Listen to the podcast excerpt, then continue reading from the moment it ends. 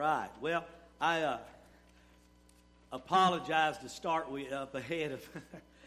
you know what? When you're when you're dealing with life and stories and trauma, there's a lot of things that uh, we're about to bring up. A lot of old memories, a lot of things, and um, I know the Lord is going to give you the words. And there's a lot of people that are going to be touched by y'all's lives. We already have been. This church is better. I'm a better pastor uh, because of y'all's lives and your faithfulness and, and watching uh, your victories. And so uh, you're, you're right here with a bunch of people who love you, uh, but y'all don't know what they've been through. And when you hear this story, you're going to be that much more in love and so blessed. But I promise you, uh, there's people watching today uh, that are hopeless. And people watching today that don't know how, how can I make it? I'm going through all these different things. Uh, but your story, your life, your victories are going to help so many people. And so I want to say thank you for agreeing. Billy asked me this morning, how did I let you talk me into this? Yeah. Y'all seen all these veterans? Any of them would have been better than Pete speaking. well, we're just honored that that that you said yes. So let's just uh, let, us just pray. Can we do that? Heavenly Father, we want to say thank you. Uh, we said for our veterans, but I say thank you for Brother Billy and Sister Katie. Thank you for their life, for their story, Lord, that they have lived and are living. And Lord, let uh, the, the, the words just flow. They didn't have to uh, practice for their life; they lived it. So I pray, Lord, as, they, uh, as it just begins to come back, as they begin to share their story, Lord, our hearts are open to receive and let it bring help and healing to us and to many. And for that, we say thank you. In Jesus' name, amen. Amen. Well, where, t- tell us a little bit. Where, where did y'all grow up? Where, where did you? Uh, where did y'all live? Well, I was born in Mineola and raised in Grand Saline. You know, that's about it. I didn't go very far. Didn't go very far. Can turn, turn his mic up a little bit so I can hear. Uh, Katie, what about you? I was born. I'm sorry. I was born in Haskell. We lived in. Uh, my family lived in rural. It's out in the Sweetwater area. And, Rattlesnake uh, capital. Yeah. Man. And then we moved to the Panhandle in a little town named Floydada. We moved to Sweetwater and then we moved to East Texas when I was 12. And East Texas is beautiful, but we didn't like it because of the humidity. it's not hot like that in West Texas, but anyway. So where, where, where did y'all meet? Then? That's you're, where you're we in met. Mineola and you're where? She moved there in the seventh grade. She yeah. came in the auditorium. I was sitting next to her cousin, which it turned out she was kin to everybody in the county, you know, and my I told Johnny at that time, that's the girl I'm going to marry. And he said, she'll never have you. and she didn't date me till I was a junior, so you know, she, she didn't want to date me. so was it your your your desire had you wanted to go to the military what how did how did that happen how did you end up in the marines uh, my dad was in World War II. He was in uh, Africa, Italy, and Germany. My stepfather, my dad died when I was two. My stepfather was in the military, and I don't think they called it. They called it shell shock back then, but he was one of the meanest people you ever met in your life. But uh, he ran the American Legion, which was the only place that was wet back then it was only Gladewater was the only place you could buy booze, and so basically he ran it. So I basically was there with all the veterans. So I got interested in. They told me all their stories and stuff. So it's one reason I got into it. My best friend went in the Marine Corps a year before I did. I wanted to go with him, but he was he was bigger than I was, and he wasn't going to let me. So they a year later, me and uh, my best uh, my other friend we joined on a buddy plan in the Marine Corps. The draft was alive back then. Uh, knew that everybody was going. You knew you was going. The Marine Corps had the shortest program. you'd sign up for two years, but most people only spent about 18 months because you go through training, you go to Nam. When you get back, they didn't have anything they could do for all those people, so they let you out. Of course, my best friend, that didn't happen. He ended up having to teach sniper school. So I wanted Yeah. to say, Billy, I think he kind of had a dysfunctional family, yeah, yeah, a little. but his mom loved her kids tremendously. And uh, Bill was the person that I met and that I knew when we were juniors is who he is today. I mean, he uh, he always wanted to help people. He was just that kind of person. He was friends with everybody. And one time when we were seniors, there was talk about this girl being pregnant. You know, back then that didn't happen. yeah. and so one day we met up in the hall after class, and he said, She's not pregnant. And I said, How do you know? And he said, I asked her. And I said, You did what? but anyway, he said, I was going to tell her I'd be there for her, I'd help her, you know. And anyway, And I would have. that's just who he is. Maybe because of his hard growing up. I don't know, but. So, what year was that that you joined? I joined in 1968. Right out of, I joined right out of school. Well, actually, I joined while I was in school. And it's a good thing I did because I wouldn't have graduated. Uh, I was not exactly wanting to be an, an academic type of person, and uh, so I had chances to work when I was. I worked all my life. I'd worked since I was six, seven years old, and so I'd rather work and go to school. So the principal had told it was a all it was a bet going on whether I would graduate or not because I missed over half the year of school. and she'll vouch for that.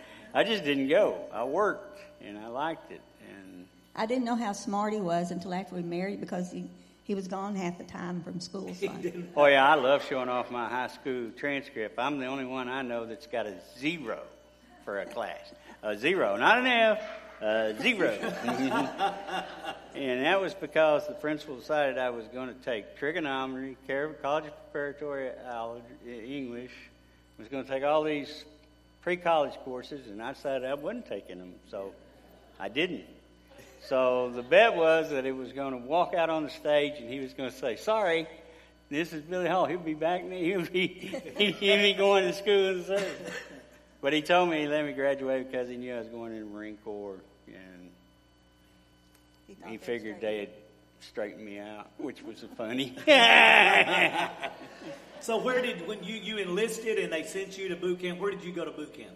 I went to boot camp in San Diego, California. Yeah. and then uh, boot camp was wild. Uh, uh, yeah, yeah, yeah. You know, you boot did- camp's really rough. Uh, this, huh? Is that where you did the motorcycle? No, that was afterwards. You didn't. Okay. You didn't get. You got no leave when you're in boot camp. But what was hilarious was, uh, it was not hilarious, but the scariest I got was the day before. One of the uh, one of the DIs said, "If y'all want to escape, just crawl over that fence right there, and there's a road out there, and you try to get a lift, and you can get that lift, you'll be out of here." I thought, well, who's crazy enough to go over that fence? And so the very next day, I'm in front of the uh, drill instructor's hut doing 500 six count squat thrust, which I seem to be doing all the time because I was such a good candidate to be a military person. And I didn't I didn't follow orders very well. And anyway, I'm sitting there, and this guy that's probably the smartest guy in our platoon, he was a college graduate, had a master's degree in English. But when you have to go up there and knock on that door and say, Sir, Private Hall requests permission to speak to drill instructor, sir, and you have to do everything in order, there's no way you're going to ever get it right. If he doesn't say speak and you speak, you're in trouble. And if it's just total silence, then you go away, you, you know, as quick as you can. But to go to the head or do anything, you had to go to their you had to go to the hut and ask permission before you could leave your area. And uh, he got up there and said it wrong. They sent him inside, and it was the first time I ever seen this. Uh, Sergeant Dumbrun, he was Sergeant, not Sergeant Plunkett. He had a hangman's noose in his hand, and I thought, what's he doing with that? And the other sergeant, all the DIs was in one hut.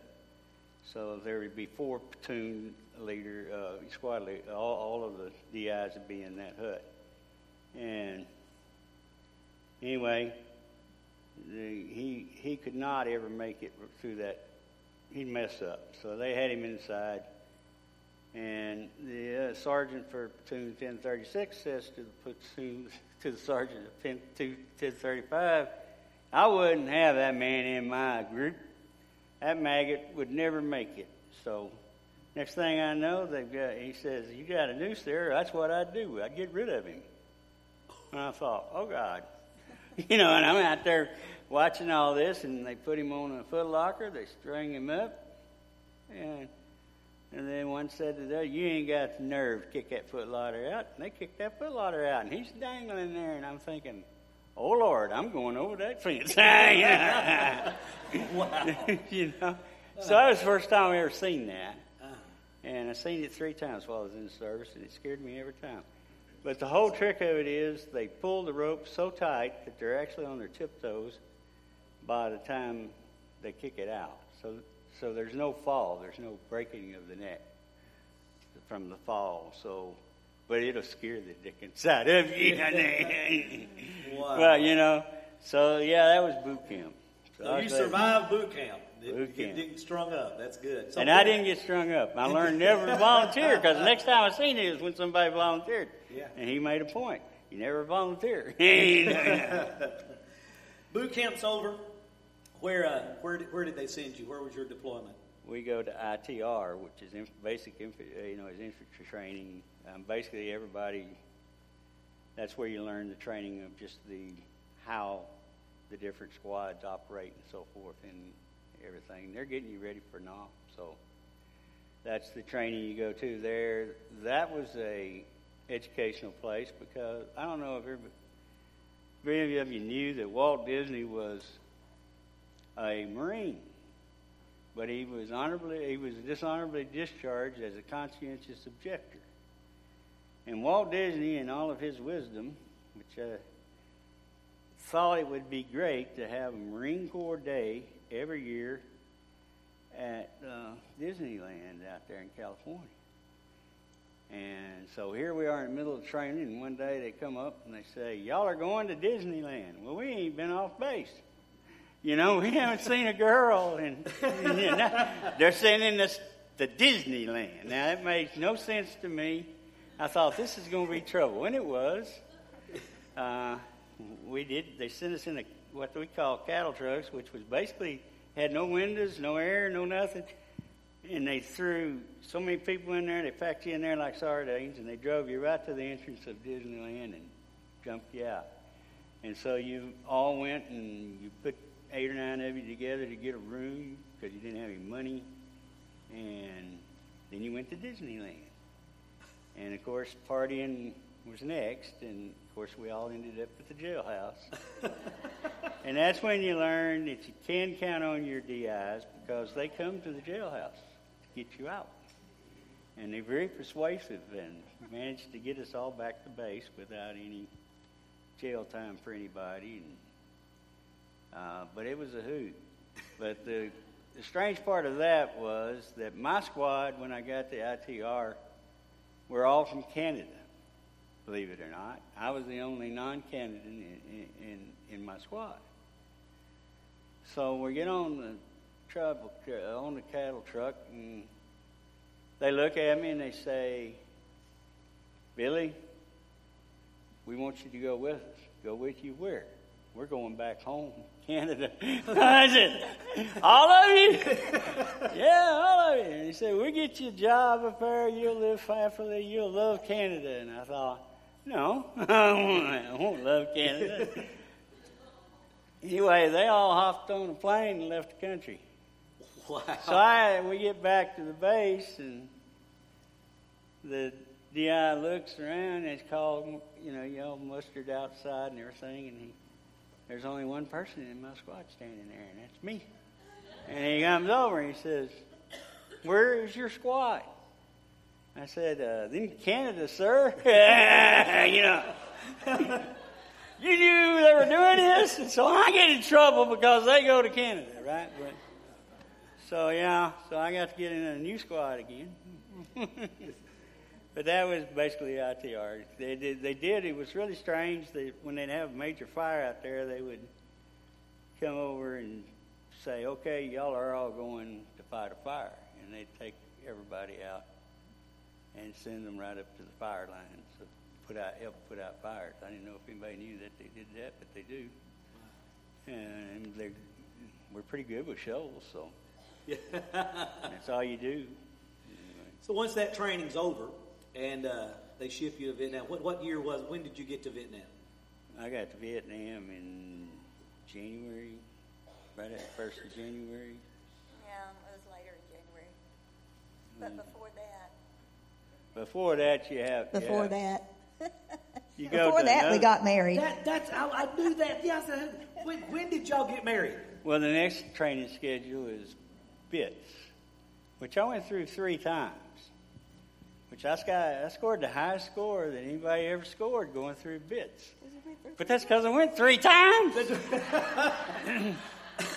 My first time I went through, uh, I had to, right at the end of training, I had a cyst come up on my wrist, and that base, Camp Pendleton, is so huge, you don't realize how huge it is. But you, I had permission to go to the hospital to see a doctor to see about the whether I needed surgery on it or not. Well, that's so far from where you're at, and you got to hitchhike all the way over there. There's no, there was no uh, other system. So by the time I got there, it was like four or five in the afternoon, and I seen the doctor, and he said, "Yeah, that's a cyst." I said, "Well, sure does hurt when you're doing six count squat thrust," and he said, "Yeah, they'll, let it get worse before we take you down." You know, okay, okay. Well, now I got to get back to my base camp, and there was a guy there that was stationed at the camp, and he said, "I'll give you a ride." And I said, "That's great, no problem." And he did give me a ride. We went to a movie. We we might have drank a little alcohol, and, and I get back, and uh, I'm about half sick, and the lieutenant is on duty, not anybody else. I got to go through the lieutenant, and of course he put me back on T1, but I got to be company runner for a while. Bits was worse than boot camp for me because Bits was where you had you had a DI to teach you for everything, okay? And my MOS was 0351, so we had somebody teach you the machine gun, somebody teach you the 106, somebody teach you the claymore, somebody teach you the rifle, you know, everything. So you had like 15 to 30 DIs, and need to speak up. Speed it up. Speed it up. But anyhow, I got to be company runner that time, and then the next time was when I went. I got my mother uh, contacted Red Cross. My dad was supposed, my stepfather was supposedly in real bad shape, and she needed me to come home. So the colonel asked me, "Well, why do you?" And I said, "I don't know. You got a brother and sister? Yes. Then why your mother need you?" I said, "Well, I'm usually the one that makes decisions, so." Anyway, I thought I had a 10 day leave. I didn't. And we get home, and my stepfather was in the living room. He was fine. Me and Katie got together, and we decided to go ahead and get married, which we did. Yeah. My wife made all of the bridesmaid clothes, and no, My family. You and in your family. Yeah. And we had a good wedding. Um, preacher wasn't sure about it. What date was that? What date did y'all get married? November 1st of 68. And the next morning, his car threw a rod, so we didn't have a car. which may have been a payback for my many sins that I had done. Like I handicapped, I handcuffed a bride to the gr- to the uh, best fr- ma- Best best man. friend man. one time, and did a few other. Anyway, so we borrowed his sister's. What kind of car was that? Uh, it's a 50 model Chevrolet, No windshield wipers. no windshield wipers, Rain, cats and dogs. six cylinder. You know, it it was, uh, but it got great gas mileage. You know? but um, So you said you had a 10 day leave. Y'all got married, but but we didn't have 10 day leave, and so my mom was looking at my paperwork and discovered that I was AWOL, which tended to be a future for me. I, I, so even though we, as soon as she got word to us, well, even though we, I went flew back, I was still three days late. So I got to start bits over again, and third time's the charm. third time's a charm. You get out of bits, you they send you to Vietnam, you get there, what? No, they sent us to Okinawa. Ok- Okinawa. What, what Yeah. happened there? Which, by the way, I have to thank friends. We had an, uh, a real good friend that was in the Navy, and before we shipped out, they let my wife stay at their house. And on the weekends, he would come pick weeks. me up and take me, you know, over there, and we get. So that's that's Wow. good people. Yeah. What a blessing. That was a blessing. Yeah. So, but yeah, I went to Okinawa. Okinawa, we was there primarily. It was the staging place for everybody going to Nam in the Marine Corps, at least in the Third Marines, and and that. But because they were fixing to have the riots, they held 300 of us over for the riots. The Okinawans were very anti. Uh, nuclear weapons, and they we had the B-52s on that island at the big Air Force base we had there. So they were trying to get them to leave. So they had they had planned on a hundred thousand to riot. So they held three of us, three hundred Marines to to to.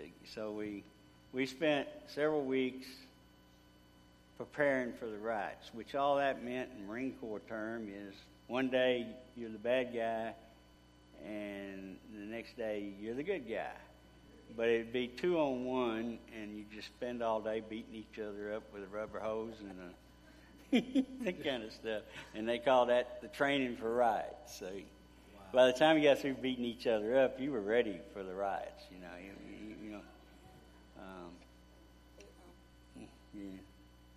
But anyway, we survived the riots, by the way. Uh, the uh, military, local police left immediately. The Air Force, who was behind the fence, left immediately. But and I didn't blame them because they had their wives and children to protect. So they all went to where they were, where their families were. So that left us. And they knew we were loaded. They knew that we had 18 rounds apiece, and they knew we had orders to shoot. And we only got to shoot once over their head, but that was the end of the ride. you know, so Wow. One shot, and ri- right's over. right's over. Yeah. Wow. Yeah. Well, they knew. Yeah. Yeah. they they did respect the Marines very much in in Okinawa.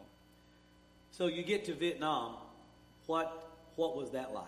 What was your experience in the weird in starting off because you fly over on a commercial airline and you got all these stewardess and everything, real friendly, real nice. They really knew where you were going and they entertained you basically. And that just strange. You get off of a commercial airline and then you're thrown into a military vehicle without a weapon or anything and you you're sent uh, to your base camp. uh, which I have to thank all of the ones that were served as preachers in the service. My boot camp, my preacher was a Catholic priest who he says, I apologize, but there's not enough preachers. You couldn't get enough preachers to come into the service. And so I'm on deep doing Protestant services. And I always liked it. Everybody got their dog tags, and everybody, it would say Baptist, Methodist, you know, Church of God, whatever. Well, when they asked me what I was, I said Christian. And so they put on my dog tag, other. other is what was on my dad's dog tag. But I was a member of the Main Street Christian Church in Grand Saline. So. Well, when you said Christian, they just said other. other. So on my I, if we had a picture of it, you'd see it. But but I admired him for being able to do Protestant service when he's a Catholic. Yeah. And then when we got to Nam, one of the first people that you meet is the preachers. And so and the, they're on the the transport thing that take you to the Third Marine Camp, and they give you a lecture and tell you you know, how great they're doing. What their job was was to help the locals learn hygiene and all this kind of stuff. And, and he says, we go by this place, and all these women are out there, and, you know, they're brushing their teeth and doing all kinds of other stuff. and so the preacher says, and I sent my wife a picture of this, and I don't understand, but she still hasn't she, you can tell she's kind of mad at me, and I don't know why. I said, Preacher, did you take a picture of that group that's half clothed out there in the river, and you sent it to your wife and told her you taught them how to do this? I think I know why she's mad at you.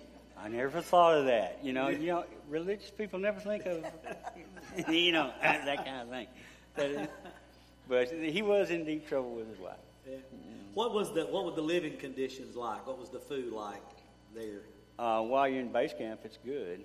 I mean, you got heated food and everything. Once you go afloat, uh, no, mm, you know. You what live, company were What company were you in? I was in the 9th Marine Amphibious Brigade, 1st and 26th Marines, uh, 1st Battalion, 1st Platoon, Charlie Company. Amphibious meant uh, when I was stateside and my gunnery sergeant, who was a personal friend of me because I made him a fortune when I went through boot camp, he said, Hall, you want to know where you're going? And I said, yeah. And he says, okay, come in here. He turned on TV. He says, that's Khe Sanh. That's the second 26. You're on, you're the first in 26. Y'all take that plate. Y'all rotate out each, each six months. So every six months, while one battalion is building up to a battalion size, the other battalion is losing all their men, and you swap out. So I knew I was in trouble because Second 26 was a Khe Sanh. Katie, I mean, uh, I'm sorry, Luke. I think Katie's microphone's is maybe squealing, maybe the one that's loud. And is he loud enough? Is you can hear him out there? Okay, it's hard to appear. Well, unfortunately, so, you can hear me. Yeah, that's good. So, what what was your job when you got out there? What what was your job? Uh, in the Marine Corps is pretty pretty simple to understand. When you had a platoon, you had a company of riflemen, a company of rockets, a company or a, platoon, a squad of um, machine gunners, and then you had the rockets group. And I was in the rockets, which was the old bazooka when I first got there. Uh, you know, you screwed together and you, you fired it that way on the shoulder. And so you have, and what's confusing is you when you're in a base area, your squad leader is the rocket squad leader. You know, Lindsay was his name, and then when you're in the field, you have a different squad leader, and my first squad leader was Cantu. And so when you break it up, all four of the different squad leaders will get together and decide which four men from each one of them would become the rifle squad, you know, or whatever you want to call them, the field squad. And so the camaraderie that your squad becomes is unbelievable. You'll do anything for anybody in that squad. Uh, and so, but you have two squad leaders, and I try to, because it'd get confusing if I tell you that somebody went down, they'll think, well, that was so I had multiple squad leaders. You were also a tunnel rat. Yeah, old 351 was a catch-all. We were also tunnel rats, and since I was the smallest guy in Charlie Company, first platoon, I was the tunnel rat. The second platoon, the guy was Billy Joe. So Billy Ray and Billy Joe, yeah, and did most of the tunnels together. What We- did they? Did you have a nickname? Did what they ca- call you? Well, I was kind of strange. I had in in the squad itself, I was a little Tex because we had a big Tex, and then and and really you don't remember any of them's names except their nicknames. But uh, you have a little Tennessee and a big Tennessee and that kind of thing. So it, you, you- and so you always have a Hawkeye and you always have a Snake Eye and you have this, but everybody's got a nickname. So Little Ted. Little Tech in the So squad, what- what but H and S Company, my nickname was the Tasmanian Devil. Now that ain't funny, Tasmanian Devil. But the reason they call me that is, if he wanted something blowed up, I got to do it. you know? so that's why they, they, you know, I could I could destroy anything. So what's a tunnel rat? Yeah, tunnel rat. It was not like the ones up on the, DMZ or whatever you call it. The tunnel rats there, they really had massive tunnels. I mean, they were massive. You, you, but, but where I was, they were just shallow. Dug every every village had them, and they had 'em- They would when anything happened, they'd go into their tunnels. They'd go in underground, try to disappear. And They made you wear a blue scarf. yeah. Uh, I started wearing a blue scarf because when I'd go in, I'd go without a shirt, and that way you could feel everything. You wanted to feel everything when you went in, and you I'd have a 45, and I'd have a light, and I'd have my K-bar. And you crawl in there and try to get them to come out. And, and I tripped a few trips of wires and thought I was never. I thought, good Lord, and gonna make sure I'm getting home because I never did get hurt. But why'd you wear the blue scarf? The blue scarf is because you're gonna come out somewhere other than where you went in. And when I'd come out, because I'm so small and my skin color, I looked like the Vietnamese. So I almost got shot by my own people many a time. So started wearing a blue scarf around my neck. Which I should say, if you ask me, people that I can't forget, yeah, yeah the ARVN that was assigned to us spoke English. He was a ranger, ARVN Ranger. He was an officer. And I always feel bad because we left them all there just like they did in Afghanistan. It's just so wrong. But he was always with me. Uh, I gave him all my K rations. I never eat any of my K rations other than because he prepared all my meals. he picked me to be his I don't know what you want to call it. He had he would do all the interrogation. So he had to have somebody that was an American present. So I was the other interrogator. So But to this day, he doesn't eat rice. I do not like rice. No. no rice. and, and, and, and everybody would say, You know what you're eating? And you'd say, No, I don't want to know what I'm eating. All I know is it's hot and it tastes good and I'm eating it. but one day I seen him, I went by this water buffalo and it had all these maggots in it. It was dead and laying there. And, and I seen him come behind me and he cut a hind quarter off and I thought, Oh, good Lord. And sure enough, that night I had buffalo steak. It was the best steak I ever eat. It'd been tenderized and it was good. it, it was good. wow. Tell him about, who's the guy that wanted to shoot everybody. You mean the one that was the Crazy. crazy? there was a guy named Hudson, and he was from New York City. He was a gang banger before he went into service, and you would think he'd be the toughest man alive, but he was he was scared to death of darkness, rats. I mean, I was in a bunker with him one time, and he's shooting all these guns off, and you're you're inside a bunker, and all that noise and everything. What are you doing? He says, I'm shooting the rats. I said, leave them alone. You ain't going to kill them anyway. He just go. he, he was trying, and we would never have any C rations when we when, when I was with him in that bunker because uh, you used to you have these tablets you could heat up your meal with, and he'd use all of them to burn in the in the hut. So uh, you know, it's, it's I call it a hut. You know, it's just a sandbag little deal where you sleep. What about the preacher's son? Is that friend? Uh, yeah, Lindsay was from, I think he was either Nebraska, I believe. Not 100% sure, but he was he was my first uh, rocket squad leader, and he was pretty much he was a preacher's son. He was pretty much our religious leader. He knew the scripture better than the rest of us.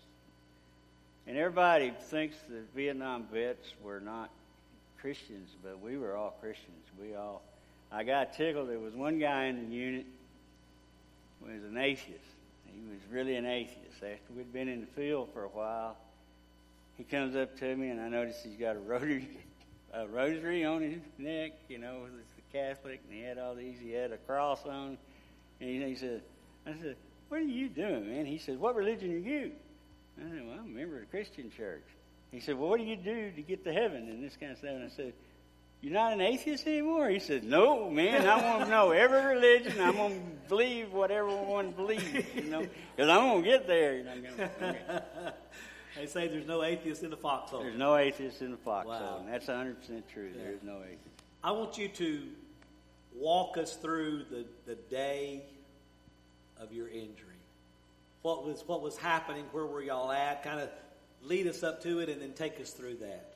Well, you can't talk about the the the the day of my injury without talking about the day before my injury. Like I said, you didn't. The first one to get killed every time was usually the rock. uh, Would be the radio guy. His antenna's sticking up. They know it's your communications. They know that's how you get firepower in there. Get. Uh, we also had the Navy on our back. I was on the Okinawa the Okinawa and Iwo Jima were the two amphibious ships that we used, and they rotated every six months, just like the Marines rotated every six months. And if everybody remembers back then, they were the two ships that were used for all the Apollo flights and everything, because they were the ones who go out and pick up, pick them up and bring them back onto the ship. So, but they were always gone, so we didn't get supplies. So you'd usually run out of supplies because of that, and somebody would be supposed to be supplying you, but they didn't. But the day before I got hurt was the worst day of my time in Vietnam. We had been very successful up until this point. We were called Lucky Charlie, and after that day, we was known as Medevac Charlie we had found all kinds of things through the interrogations of the prisoners, and they pretty much had a bounty on my ARVN friend, and he said they had one on me. He said the guy with the blue scarf. So, what I didn't, I don't know if that's true or not, but he told me that. And uh, anyway, the, it, we through that we, we, we were able to get a hospital. We were at a, a gun factory. Uh, we did all kinds of stuff through our interrogation stuff.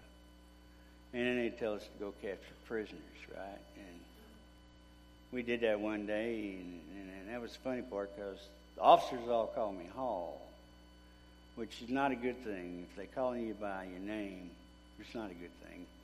And but uh, they would say, Hall, we need prisoners. Go get us some prisoners. yeah, yeah, yeah, yeah, I'll get you some prisoners. But anyway, but we did. We got our prisoners, and we were surrounded by 300 NVA. and the lieutenant says, Hall, what do we do? We're only 12 men. I said, we make a perimeter. You see them posts sticking up over there. You t- we tie those guys to the post. And if they start shooting, they're going to shoot their own people. And that's what we did. And of course, I'm laying there and I'm ready for the John Wayne style thing. I have my rifle there, I have my pistol laying out, I have a grenade laying out, I have my K bar laying out. I'm ready for them to come. You know, I counted 300 and knew they was coming. And next thing I know, I'm something's all over me, and I'm slashing them with my K bar and everything. And Lieutenant said, "Oh, what are you doing?" Killing pigs, sir. It was a pig trail I was laid on. but I was John Wayne there for a second, you know, now and all, slashing, slashing bacon, you know. uh, that was the advantage of being a country boy because, you know, we a lot of times didn't have supplies, so I knew how to live off the land. And yeah, the day before was in. I say it was June first. Carl said it was uh, May thirty first. But anyway, uh, our our platoon our our our platoon was always usually the point squad we were the first squad was uh, picked after the first operation to be the first one in, the last one out, which is crazy. But anyway, we, we got ambushed that day in an open field, which we shouldn't have been in. Our job that day was supposed to sweep through this village, and it was, you know, everything we were doing, we were going after them. It was after Khe Sanh or whatever, and they, um, it was after the big push by the Vietnamese. I forget what they call that now, but anyway. So at Tet Offensive, yeah. So we we were basically chasing them all over the place. And so when we get three, we get all four squads in the open. They open up in a box and we're pinned down for three or four hours. Uh, you run out of ammo. I'm down. Mm, my first, my one of my one of my gunner, you know, is, is a rockets guy. They took away my bazooka and they give us LAWs, which is another story. But I'd fired all but one, and the kid, we called him the kid because he was the youngest guy there. Well, there ain't no old people there. They all treated me like I was the old time. Cause I, but anyhow, they he wanted to fire law, and so I gave it to him, and he got shot, died. And then later that day, the corpsman uh, was with me, and he had a wife, two kids. I remember it well and they were all wounded all the way. Everybody was wounded. And so they were calling for a medic, and he was he started to get up. He said, "Cover me." I said, "Man, all I got left is five rounds in a in a 45. I can't even. There's no way I can accurately hit anybody up there on that railroad berm." But when he got up, he got shot between his eyes. So when that guy a while ago was talking about being a corpsman for the Marines, they weren't any corpsmen hardly. You know, when I got hurt, the next we laid out there for three hours. What's really weird is we finally got him to drop napalm, and it turned out to be my cousin that dropped the napalm. And for your information on them, my cousins were from a little town called Pine Mills. He became the judge over there in equipment for many, many years. But his, my aunt had five boys and one daughter. All five boys went to Texas A&M. All five boys flew Phantom jets in Vietnam. And that tells you how long the war was. They, they all got to fly Phantoms Vietnam. And on some of the sweeps, my brother-in-law was in the 101st Airborne Screaming Eagle, and their division would be sweeping. Our usually our job on those kind of operations, they would have two or three divisions sweeping, and they have our little battalion blocking. And so you had a choice: you could go up against three divisions, or you could go up against one battalion of Marines. And so we were really our operations were always hot. The day of was uh, there was eight of us left under me, and I was now squad leader. And like I say, first to go is the radio guy. The second to go is going to be the corpsman. The third to go is going to be the squad leader. And so I've been through so many squad leaders, and now I'm the squad leader. I was squad leader for a day, and I was hunting for a place to lick our wounds because we were going to go back. We weren't going to, you know, there was no way we were going to go back to that village. You know, so we needed a place to lick our wounds, get ammo, get story, get everything back together. So I picked this beautiful place. It had a river, so that meant we had fish. All you had to do was throw a grenade in, and you had a fish. If there was any fish in there. and you also meant you got a bath, Yeah. which you didn't get very often. And so it was really good. And Lieutenant, I have to give the lieutenant credit. He, uh, he went with us a lot of our little outings, as you would say. and he decided that the position I took, which was the ideal one, right over the, you know, I had the right spot. And he told me it wouldn't be for me; it'd be for H and S Company. They would always get the. H and S Company was not actually; they were the ones that were always being protected by the other four companies. You had Alpha, Beta, Charlie, and Delta. And, hmm? They told they told us to move. Everybody went. We're on top of an old railroad track, which is full of rocks, and I was the last one through there, and I stepped on a, a Chinese box mine and got all of that shrapnel from the railroad, as well as all the stuff that was in the mine. In three hours, I laid there for three hours because we have no radio men, we had no corpsmen. And you said it blew you up and turned you over, and Yeah, and I said, uh, 23rd Psalm? the 23rd Psalms. I said that whole thing, and I used to know it, and I don't think I could say it now. But anyhow, I said that whole thing before I hit the ground. Wow.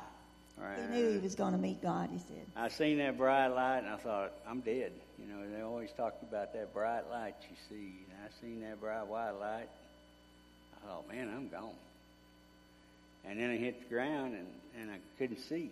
Uh, and then it was totally blind. You know, it was just totally darkness. I thought, this is death. You know, just total darkness. And then I hit the ground, and I could see again. So, of course, the medical people say that the bright light was because all your nerves getting destroyed at one time, and then, um, but I don't know. I don't know. So you said you la- you laid there for three hours while they before they could medevac you out. Yeah, they had to send four half my squad back to get the H and S company because they're the only ones that had a radio guy, and bring the radio guy and Coleman up, and then so I was three hours and something before they got me. So Katie wants to read a uh, an account of that day from. She's reading from a guy named Carl. Carl was the H and S company. He kept the records. He kept records, so he knew names of everybody and all that. Um, I actually went to. He was the only one I ever talked to from Vietnam. Um, him and the uh, uh, the corpsman. I haven't heard from the corpsman in years, he doesn't answer my emails anymore. And so I don't know if he's still here or not. But Carl died from Agent Orange. Before he died, I went to see him in Cal- up in Raleigh, North Carolina. And when I seen him, he was just high on marijuana because his Agent Orange was eating him up. and they told him to, that was the only thing that would give him relief. So I didn't have to smoke it when I went in. It was, man, you know. it was thick. So this is his account of that day. Yeah, he, Yeah. he was the records keeper. He Billy said he stayed with the officers and he was behind. He was the officer's uh, radio man. and he, he showed Bill that if he didn't have paper, he'd write records on C ration boxes and all kinds of stuff. But he told Billy he wanted to write this in case he ever needed it, like with the VA or anything. In case I ever wanted to go to with post-traumatic Yeah. stress, So I never claimed it. Yeah, I believe it was because of the great hospital in Oakland, which yeah, you had four bed ward, and they Yeah. they really wanted you to talk about it. They Okay. didn't want you to hold it up. Let me read You know, Yeah, we can Uh, talk about that. yeah. On May the 26th, he said, in the Republic of Vietnam on Go Noi Island C Company, 1st Battalion, 26th Marine was engaged on an operation Pipestone Canyon. We were in a minefield. Second platoon had found another booby trap, one of four that morning. While attempting to secure it, it was advertently detonated, resulting in killing Staff Sergeant Murray and Mac Lindsay, wounding the CO, Captain Reed, the second platoon commander, the company, company gunner, sergeant, a squad leader, Corporal Cantor, and others. Billy's squad was called to forward to get online and probe the ground with bayonets, sticks, etc., to clear. I guess that's a. Landmine. A landfill. Mac Lindsay was a friend and fellow rocket team member of Billy's. Sergeant Ernesto Monez was my friend, a sad day for all. Combat was daily encounters with the NVA, resulting in a steady attrition of our ranks. On May the 31st, 1969, C Company was ambushed on the railroad berm that divided the island. It was a box ambush that fully engulfed 1st Platoon. They had taken point that morning. From my position, I could see 1st Platoon and the enemy positions. Billy, Doc Wiltsey, and James Johnson were pinned down only feet away from dug in NVA on the berm. Johnson wanted to shoot a rocket, so Billy lay on his back and stretched out the law and handed it to Johnson, who started to stand and fire the law. He never quite made it to standing before being shot there. Being shot through the Got shot in the throat, throat. killing him. Billy turned to Doc Wiltsey. Doc wanted to go to the aid of another wounded Marine in front of their position. He asked Billy to cover him, took two steps, and dropped dead with a head wound between the eyes. It took supporting arms to clear the berm so Billy and other Marines could get the wounded back from the berm. During another attempt to rescue the wounded, wounded the Scot, squad leader, Corporal Thomas Blevins, was gunned down. He received the Navy Cross for his selfless sacrifice of recovery the wounded. Eventually, fixed wing aircraft was able to break up the ambush with bombs, napalm, and something else. The entire company suffered losses that day, but none more than 1st Platoon. The next day, eight members of the 1st Platoon were all that could be still counted for. The other Marine- Marines who died on the 31st was Leslie Mamack and Clarence Jones. On June the 2nd, 1969, 1st Platoon, the eight remaining went out on a patrol on the way back to the CP. Billy stepped on a box mine. He lost his right leg and the use of his left leg, plus the thousands of pieces of metal his body absorbed. That was the last time I saw Billy until recently reuniting in Raleigh. He is one great American. I salute you, Billy. Today he still deals with wounds and suffers from severe PTSD. And Wow. Carl also told Billy that that was on the 2nd of June. On the 7th of June, what was left of his squad, squad. was squad. run over, and there was one man left. So, one man out of a whole.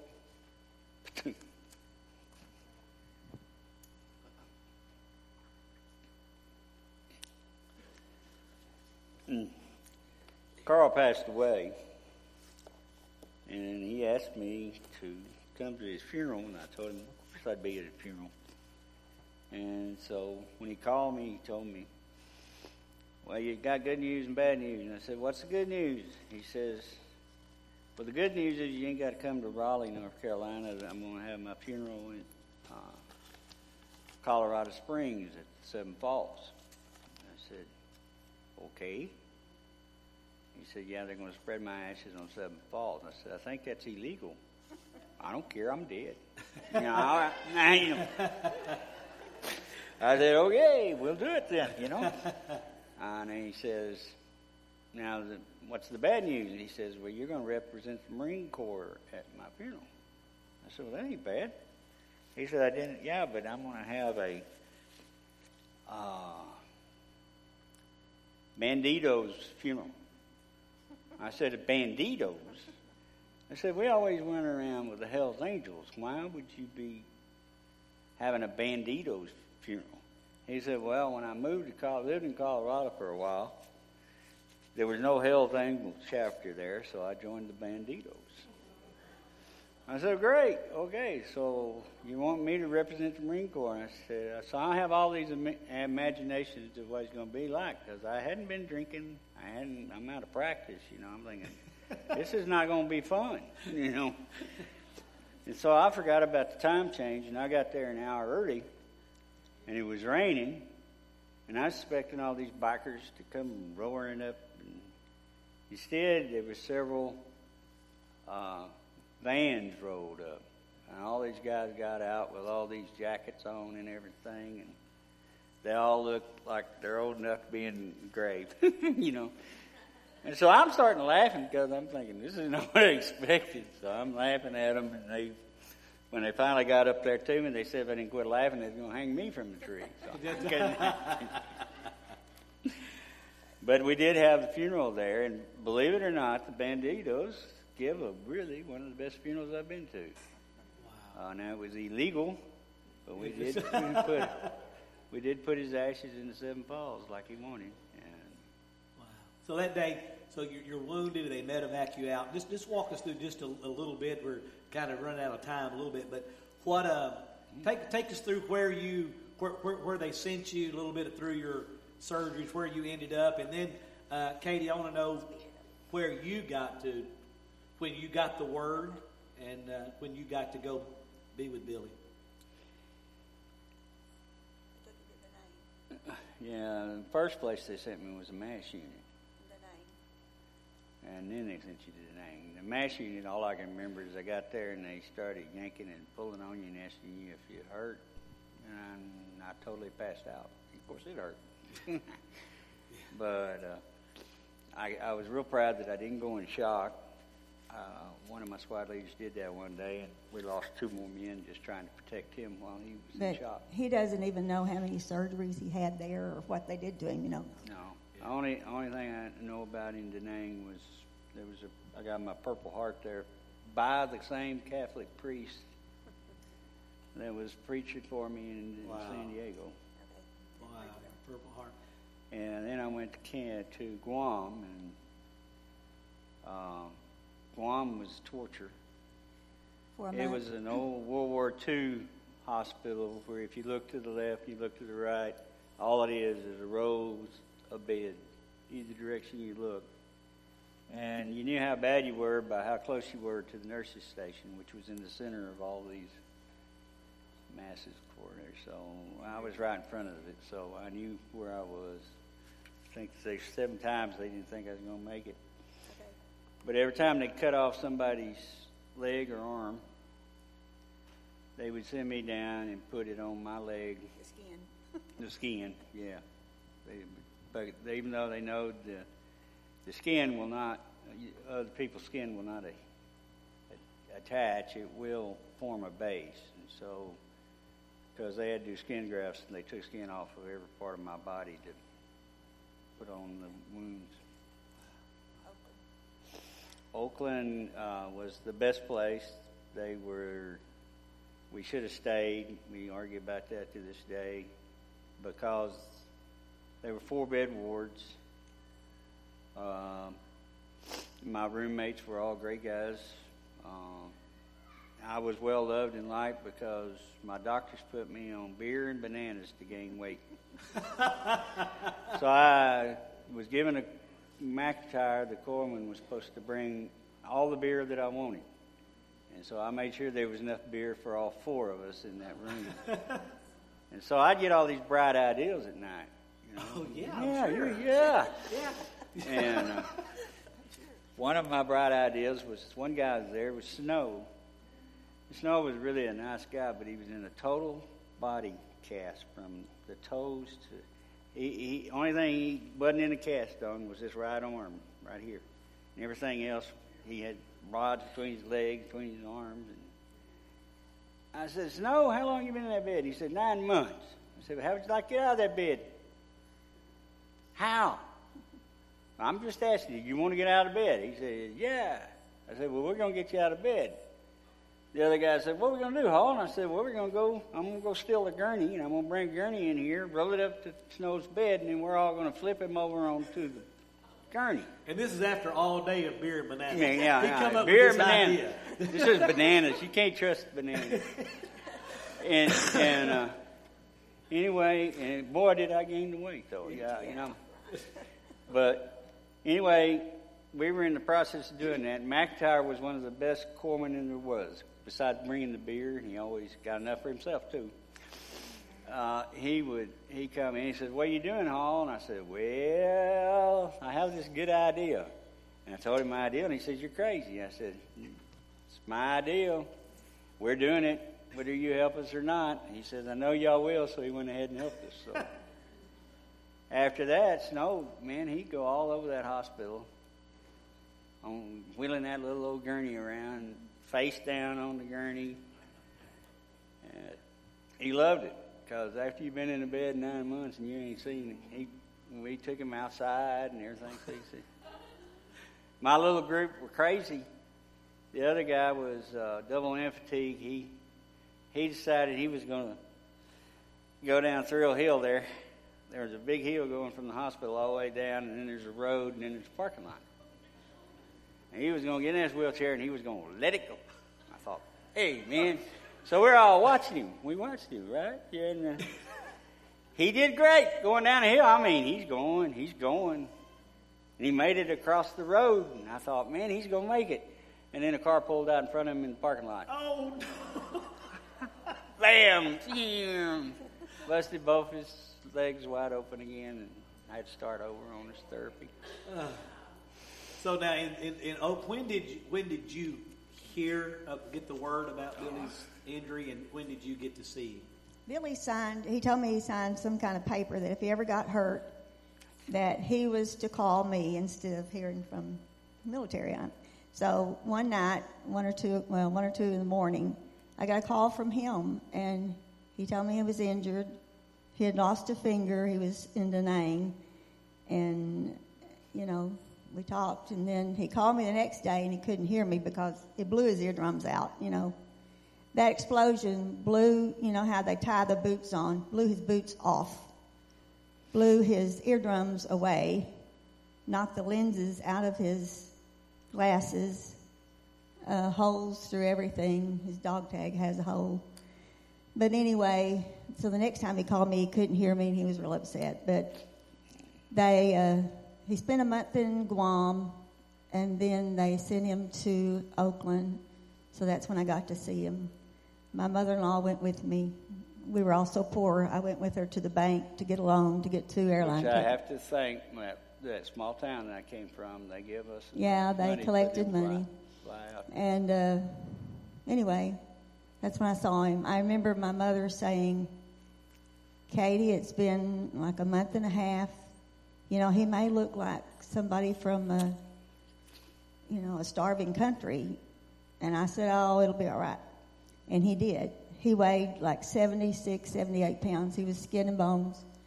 But it was it was so good to see him and be there with him. And uh, his mother stayed about a week, and uh, the nurse said she was glad she left because she just mother she just did everything for him.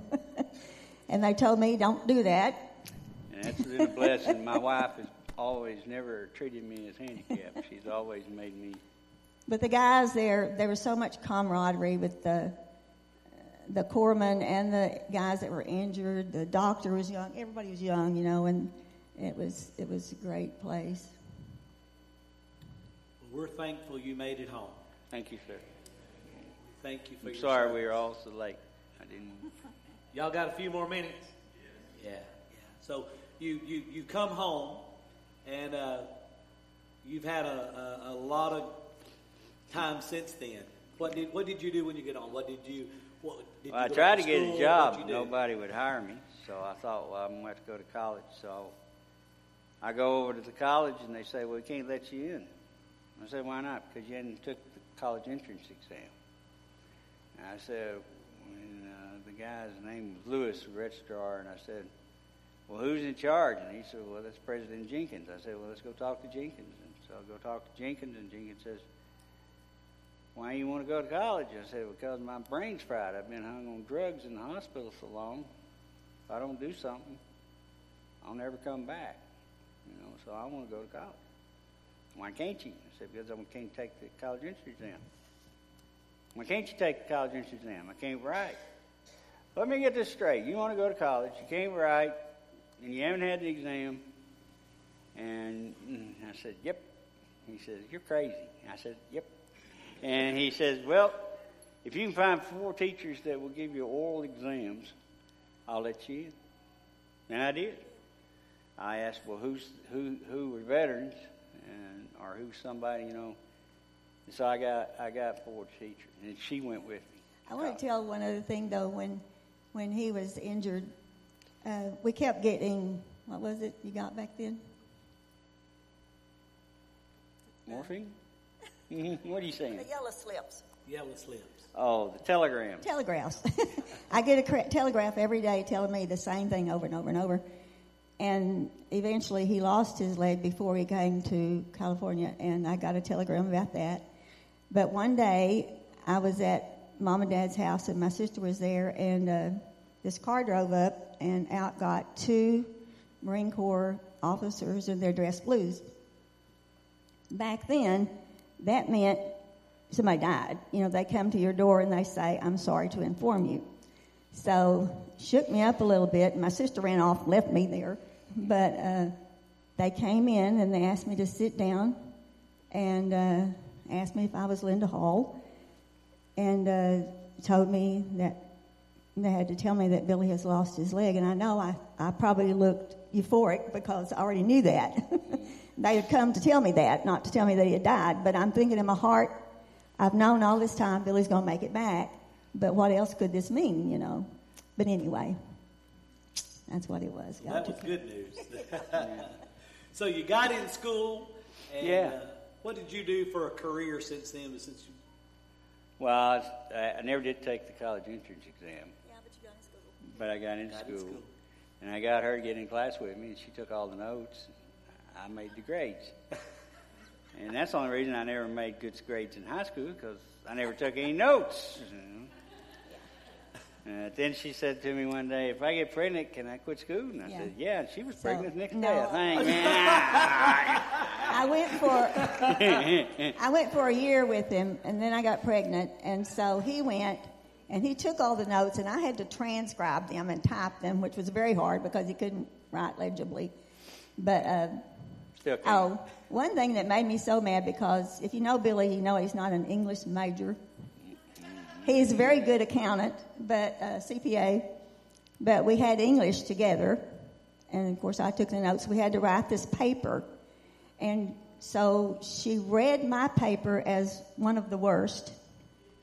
And she didn't tell everybody my name, but I had a dangling participle, and she just ripped me up.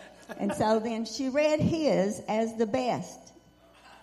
And yeah, yeah. I'm just furious because I make A's, you know. Anyway. I, I, I, went, I went from the fourth quadrant, or the last quadrant in high school, to the top of the class in college. And so Wow. I even made Alpha Chi, if you know what that is. That's the, wow. the honor society. So And so then you became an accountant. became an accountant because after two years of college, they still wouldn't hire me anywhere. So I went back and I thought, well, I got to do something. So accounting seemed like the best choice because I didn't figure that. But you know, still when I, when I got hired, I interviewed for a job at Delta Drilling Company, and I go in there, and Charlie White was the interviewer, and he says, "Well, Billy, we wanted to hire an accountant. We wanted him to work six months as a roustabout on pipelines, and then six months uh, on the floor of a drilling rig, so he could learn all the equipment." And I said, "Fine. When did I start?" And he goes. You don't understand. You can't throw that chain around that pipe. I said, I don't know. I ain't tried yet. You know, and anyway, he didn't hire me at that point. But a week or two later, he called me. He said, I've got you a job. I said, Good. What's your job? And he said, It turned out to be the best training there was. I became vacation replacement for every accountant in the building. And they had 600 employees in office. You know, Delta did at that time. And so I got to learn every job there was in accounting. So when they went public, I was the logic one to be ahead of the SEC filing because I knew wow. everybody's job. Yeah. Uh, after that, uh, Delta finally went bankrupt, and and when I left there, I, I went to Dallas and worked for the Hunt family. Yes, indeed, the mighty Hunts who are filthy rich if you didn't know it. And I didn't work directly for them. I worked for one of the CPAs that used to be an auditor for Delta. And when I was hunting for a job, he heard that I was hunting. He called me and hired me. I said, Well, what do you want me to do? He says, You're going to be the undercover accountant. An undercover accountant. I thought, That's great. I mean, what? You're going to hide me? What? He said, No, I'm going to send you to every company we're losing money and you're going to find out why they're losing money and write a report how to fix it. I said, okay. I said, that sounds fine, and I did it. And, and I, I successfully did it. I mean, it was a good job. Well, then uh, the U.S. Attorney's was hired, and I wanted to get back to Tyler because I was a weekend father. I'd signed this stupid contract with them that I would work any of the hours from Monday at 8 a.m. till Friday at 5 p.m. So they took me literally. They worked me 24 hours a day. yeah. but we did turn a lot of companies around. But anyway, then the U.S. Attorney's Office, I went to where I went to interviewed with them, and then I interviewed with them. I said, "Why are y'all calling me?" And they said, "Well." You interviewed at a clerk's office one time. I said yes, and they posted the wrong. What they really wanted was not an accountant. They wanted a data processing person, and I told them who to hire. And, and they said they'd keep my resume, and he said they did, and they sent it over here when they heard that this job was open. Okay. And then they hired me, and I said, "Why did y'all hire me?" And he said, "Well." Well, everybody we talked to said you could figure out any, how anybody did anything wrong? I said, Yeah, I was a natural thief in my head. And so that's why I got the job, because I could look at something and figure out how you would steal from it. When Billy was working, for a while he tried a prosthetic leg. It didn't work very good because he couldn't go up a step, or so he, he quit. But he'd wear it to work every once in a while, and he would go down through the, the hallway with a cane. And he said people would pass me and say, Hi, Billy, I'm he said they never paid any attention that I wasn't on crutches. Isn't that weird? He had a leg. that was weird anyway, but I had to quit that.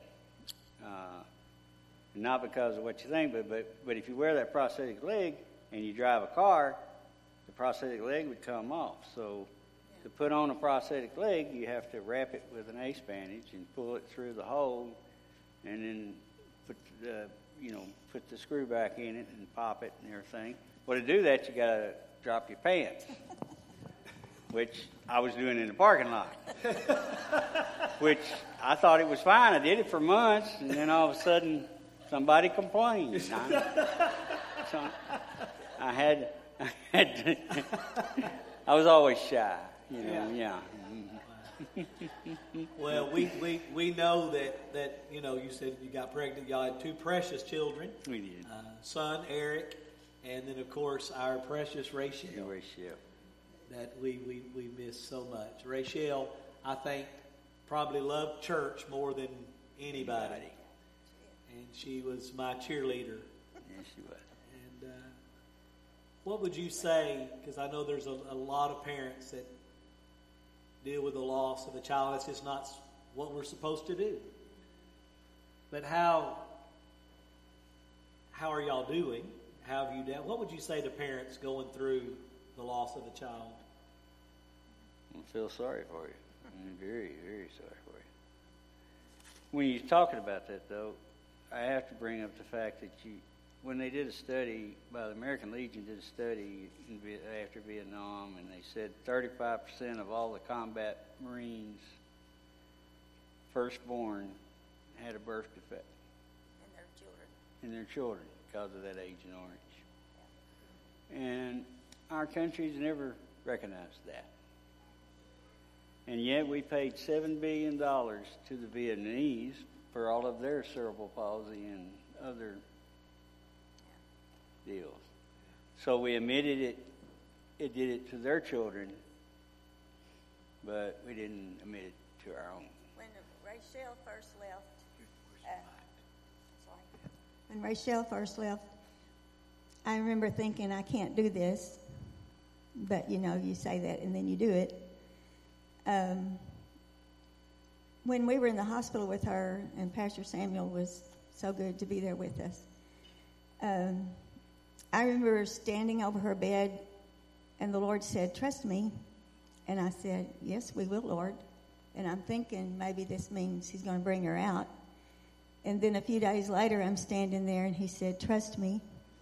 And I said, Yes, Lord, we will. And I'd heard talk, you know, like things weren't going so well. And uh, I knew, we knew that it was her time. But uh, I remember going home that day. We were in different cars, and I told Billy, How are we going to live without her, you know? And he said, Katie, do you realize what God just did for us? He rescued Rachel from a fate worse than death, what she would have gone through. And uh, so we, we pressed on, and every, every night she was the last thing we thought of, every morning the first. And sometimes in the morning it was like, is this real? You know? And uh, I don't know, you, you, just, you just go with God and you, you get through, and wonderful friends like Janet. and Brother David, and every one of you in the church that said anything to us about Rachel, you don't know how much that meant to us. But so many days, um, Billy don't talk much about it, but it's it was killing him, and and I was really low, and I felt like the Lord said, you know, I'm taking care of Rachel, and I said, I know it, Lord, I just miss her so much. And I'd be out in the backyard in the swing, and our son would come out, and you have to know his personality, but he would say, are you just a tired old woman or is this morning? And I said, I, said, I am a tired old lady, but this is morning. and, uh, but anyway, it's just a day by day walk and good friends and knowing that the Lord, the most, the most important thing is knowing where she is and how happy she is and knowing that we're 72 years old. It won't be long till we'll see her. I don't know. It's just um, you make it. You do make it, and it's not as hard as it was. You know, in the beginning, we don't cry as much. We talk about her all the time, and, uh, just remember the good things. Are they not amazing?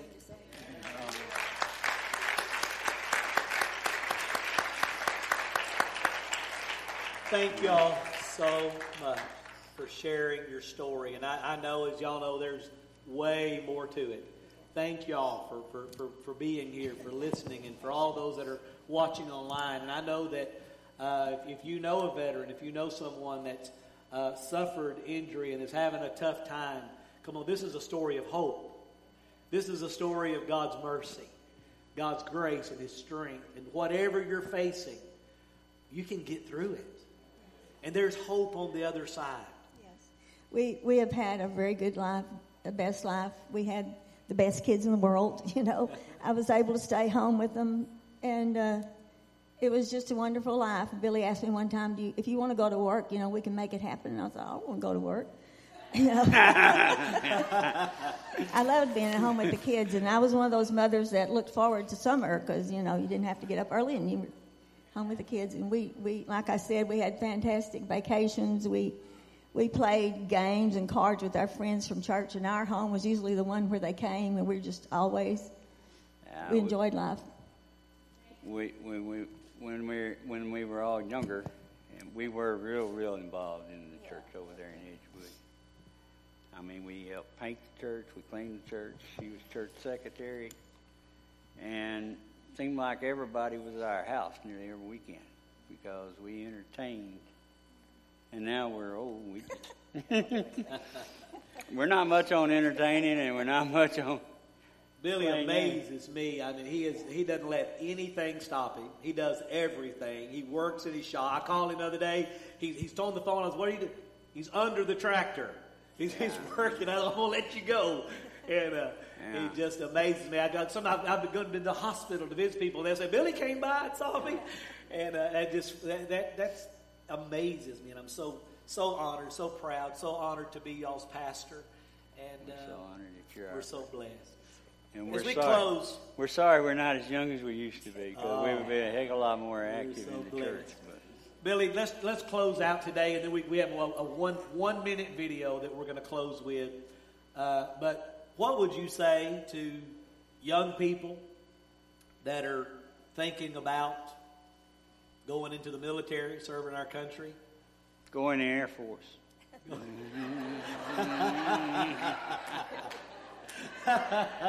I remember when we was for the for the riots, they sent us to the Air Force base, and we actually got to go eat at the Air Force. You know, in the Marine Corps, you walk through with that little silver plate, and they just throw a slop, slop, slop, slop. But you eat it. You know, it's food. It's good. But then you go in the Air Force, and they say, "And sir, uh, what kind of steak would you like?" Whoa! How would you like it done? You gotta be kidding me. Yeah, I mean, I don't know how to answer that. I don't know. You know, you kind of.